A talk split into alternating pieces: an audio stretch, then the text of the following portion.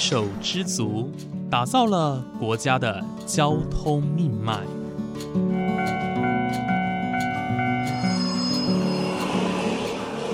翻山越岭，运送着历史的独家记忆。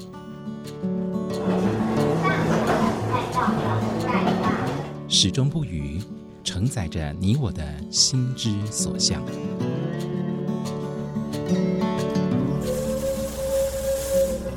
各位旅客您好，欢迎搭乘本班次列车，我是胡浩辰，欢迎来到鬼世界，让我们一起探索铁道文化，感受铁道温度，记录铁道故事。本节目由正声广播公司台中台胡浩辰制作主持，欢迎收听。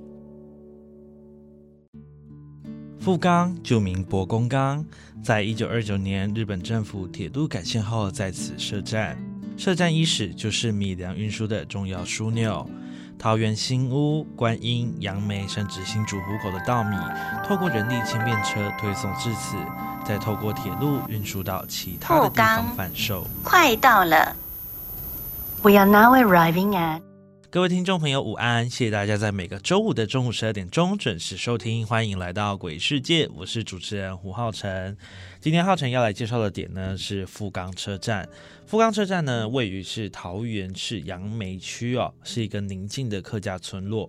如果大家来到这里，走在路上哦，其实很难听见人声鼎沸、车水马龙的声音。不过呢，大家不知道的是，这里过去是一个非常热闹跟繁华的村落，其实是堪称现在的西门町哦。浩辰这一次特地访问到李达宏先生哦，他是在地的永兴碾米厂第三代的负责人，现年已经七十五岁的他哦，从小到大见证了富冈的变化。而他的家族事业永昌碾米厂呢，也正是见证富冈成为农业重镇的其中一员哦。有趣的是，富冈这个地方哦，因为地势比较高，早期呢取水是相对不易的，再加上这个地方的土壤哦非常贫瘠，岩石非常的多，根本就不适合种植农作物。但因为铁路在这边设站哦，人潮开始逐渐聚集在这个地方，让很多的小型工厂、商业活动开始在这里诞生，意外的创造富冈的新契机。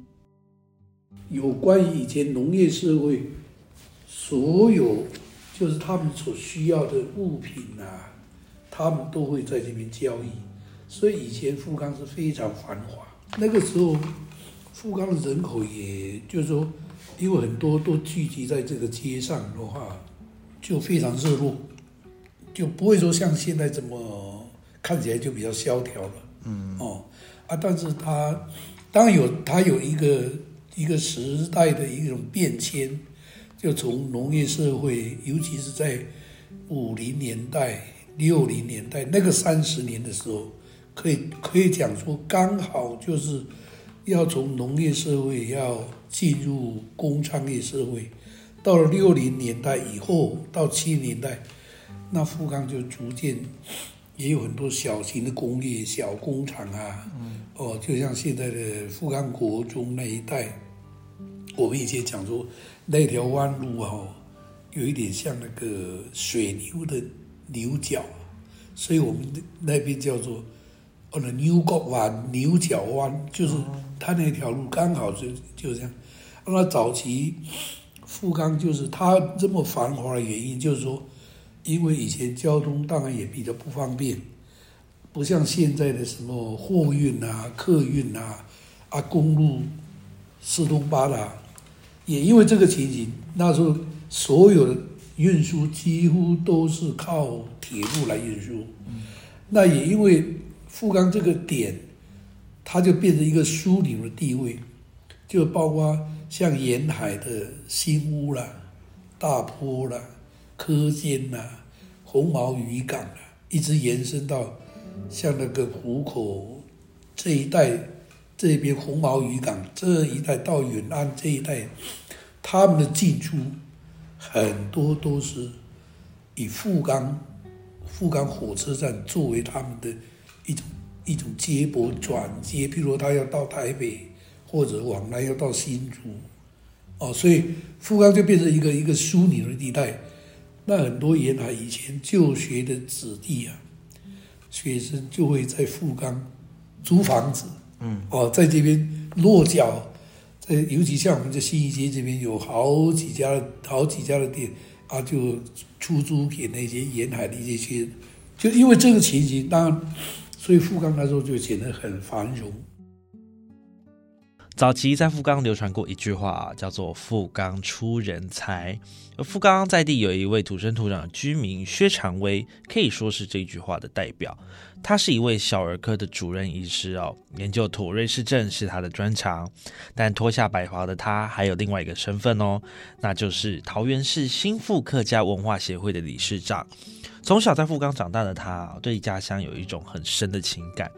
薛医师哦，他跟浩辰说，他在小时候从来没有离开过富冈，一直到了国中才开始跟同学哦搭着火车到中立哦。那甚至呢有一次，哎，不知道怎么搭火车回到富冈哦，直接从中立哦沿着铁轨走回富冈，非常有趣的经验。而到了高中呢，他也开始学着搭火车到台北读书。富冈火车站对他来说，不仅是回家的那一道玄关，更是他成长历程当中打开视野、认识世界的那一扇窗。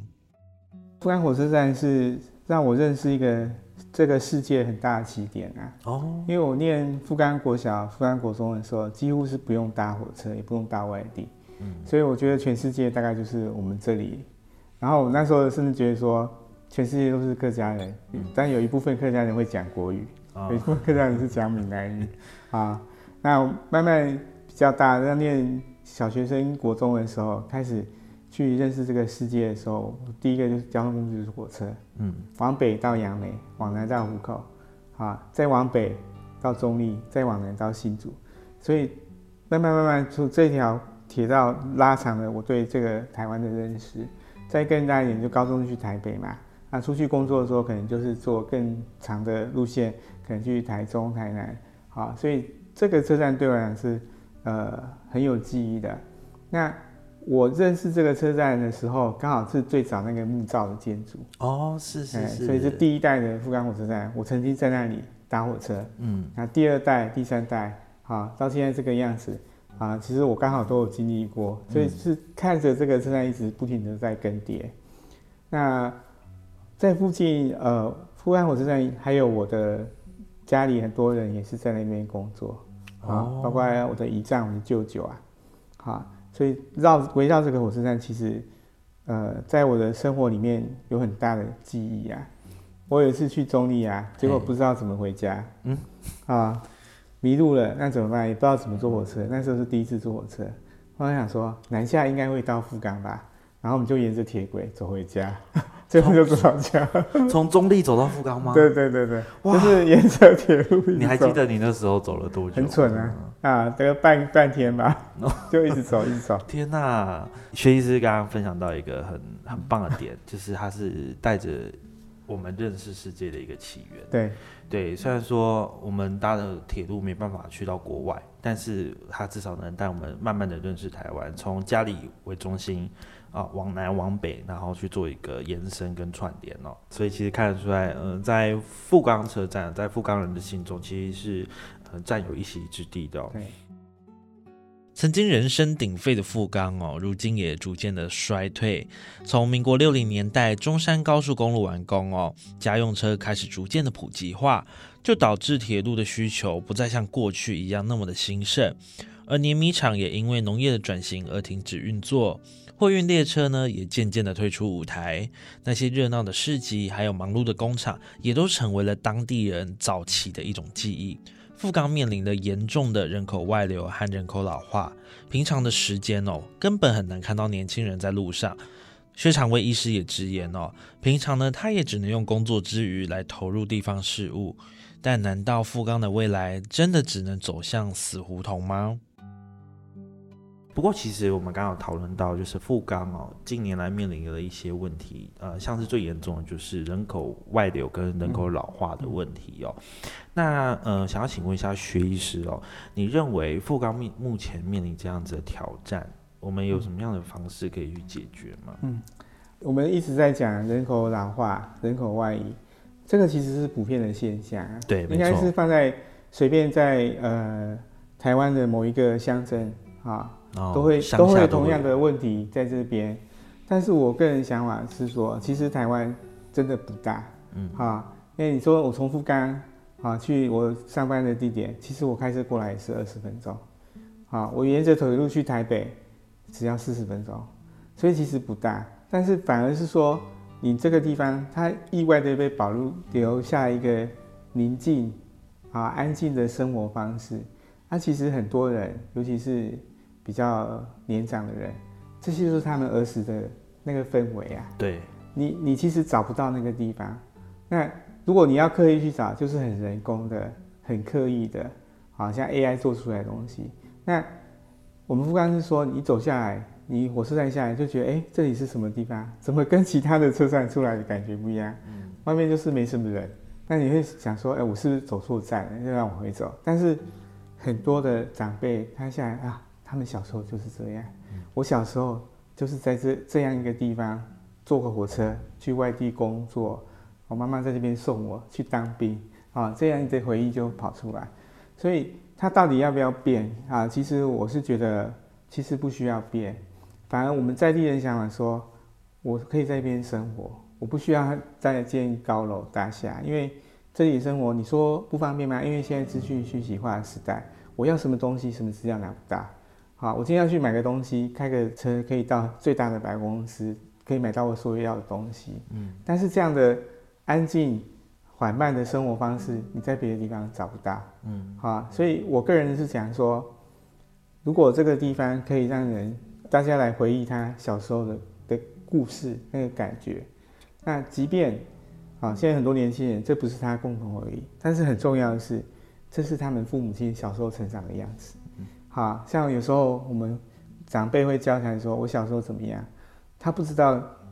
你小时候是怎么样，他不知道父母亲小时候怎样，因为没无可参考。对，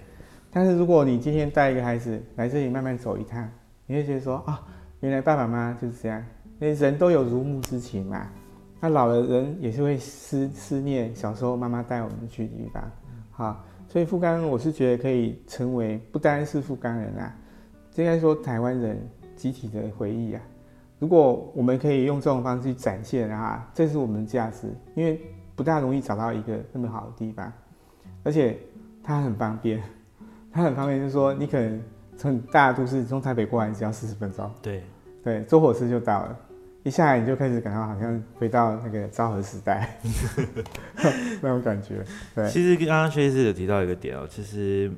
富冈的呃算是一个呃没有过度开发的一个小镇。对那其实大家会觉得说啊，这是乡下地方，呃，可能跟不上现在的大都市发展。不过这其实就是当地的一个特色，在很多人追求快速啊、舒适的同时，其实我们不妨就是来到富冈这种地方，呃，不论是富冈或者是台湾其他县市的其他乡镇，都都有类似的地方，就是呃放慢自己的脚步，然后去体验呃那个地方的一些风俗民情。那刚刚薛医师提到，就是说这这边的慢以及这边的呃一成不变，其实就是这边的特色。我觉得这是一个很棒的一个思维哦，这也是我觉得可以发展成富冈独有一种特色。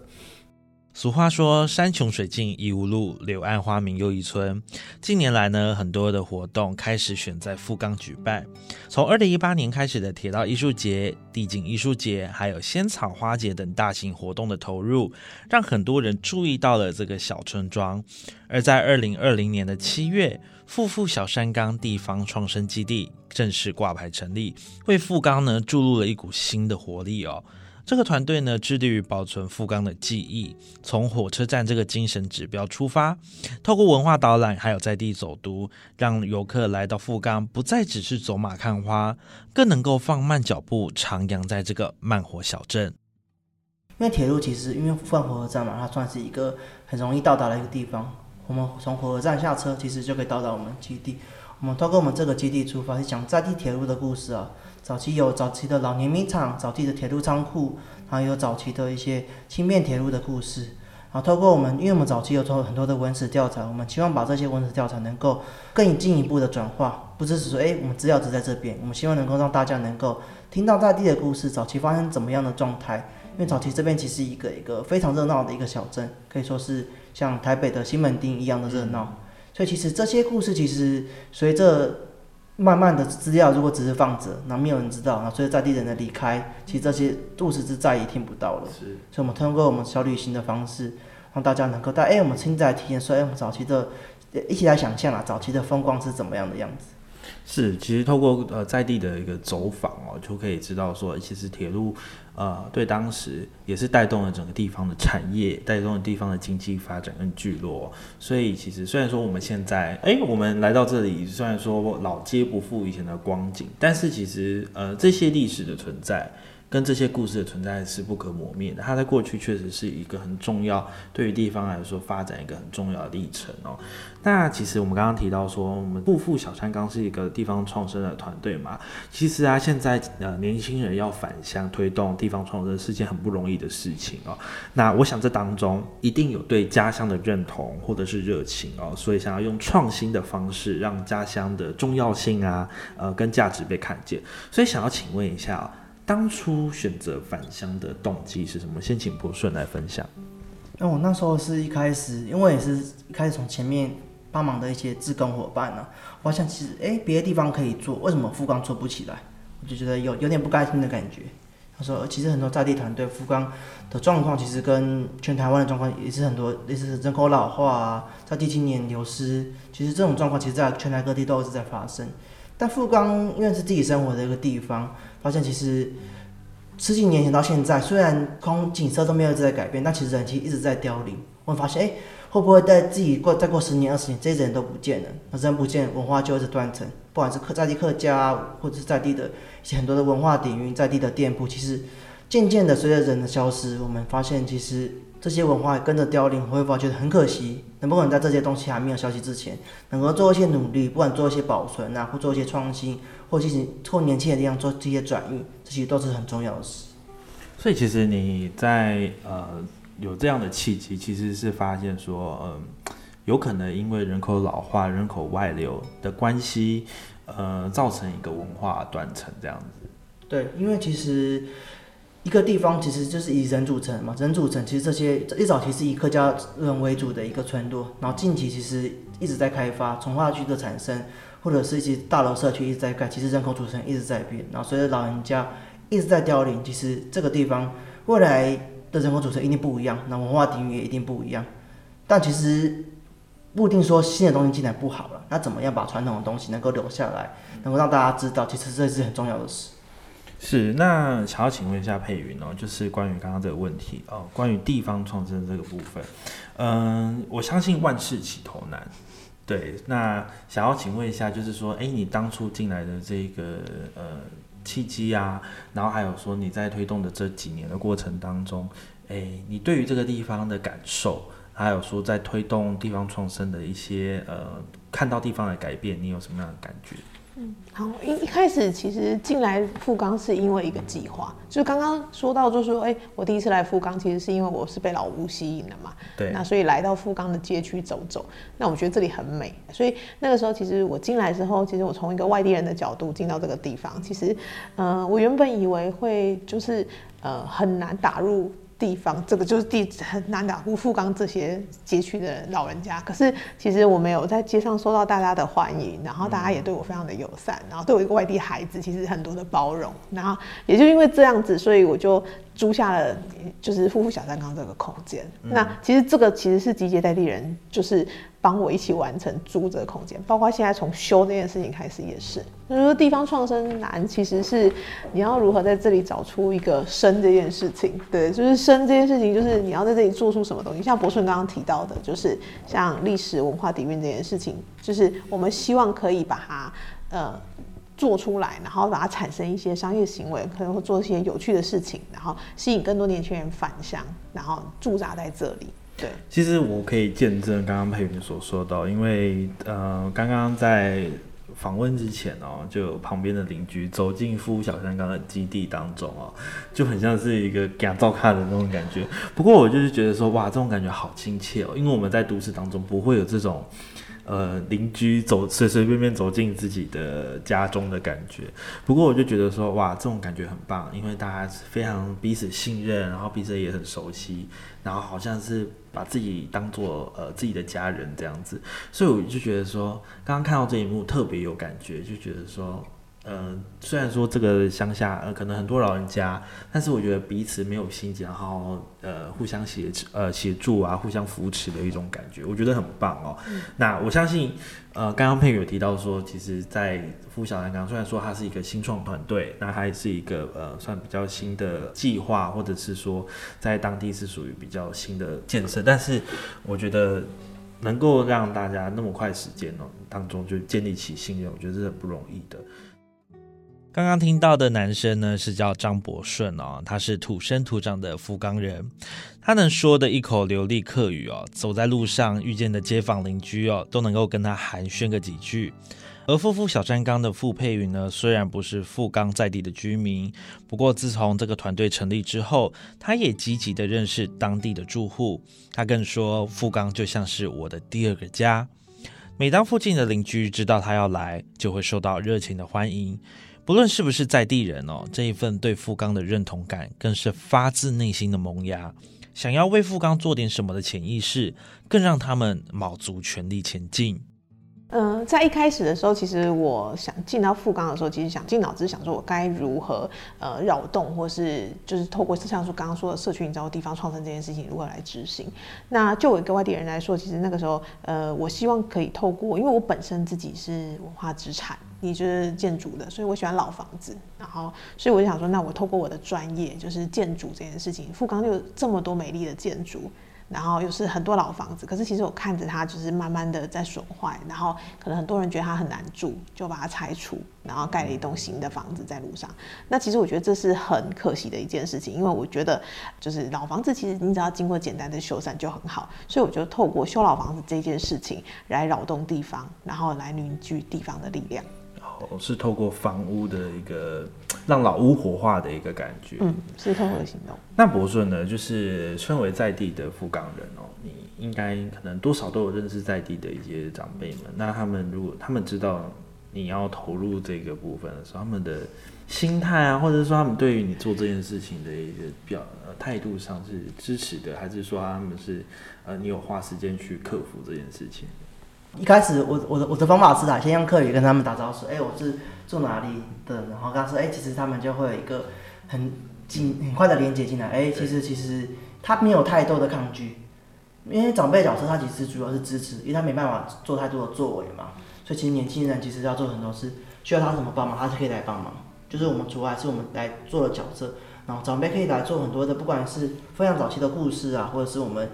在阶梯上，我们需要带一些活动，他们可以一起来当参与的角色，就其实年轻人的力量可以做很多在地的故事或者文化的转移这样子。桃园境内最南方，一个像是超过图纸的秘境，这个只有区间车可以到的小镇，拥有全亚洲最大电气火车维修场所。当你来到这里，不妨放慢脚步。从那个承载货物熙来攘往的火车站出发，走进巷弄街区，望向历久弥新的洋楼，吃顿在地的客家美食，这是属于富冈的浪漫，而这些正是身为富冈人心中的骄傲。今天的节目就到这边结束喽，感谢您的收听，我们下次再见。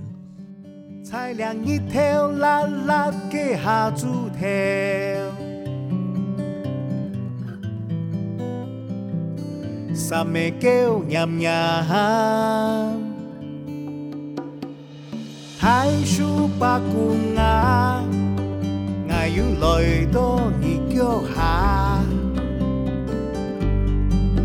凉风阵阵阵阵地吹过来，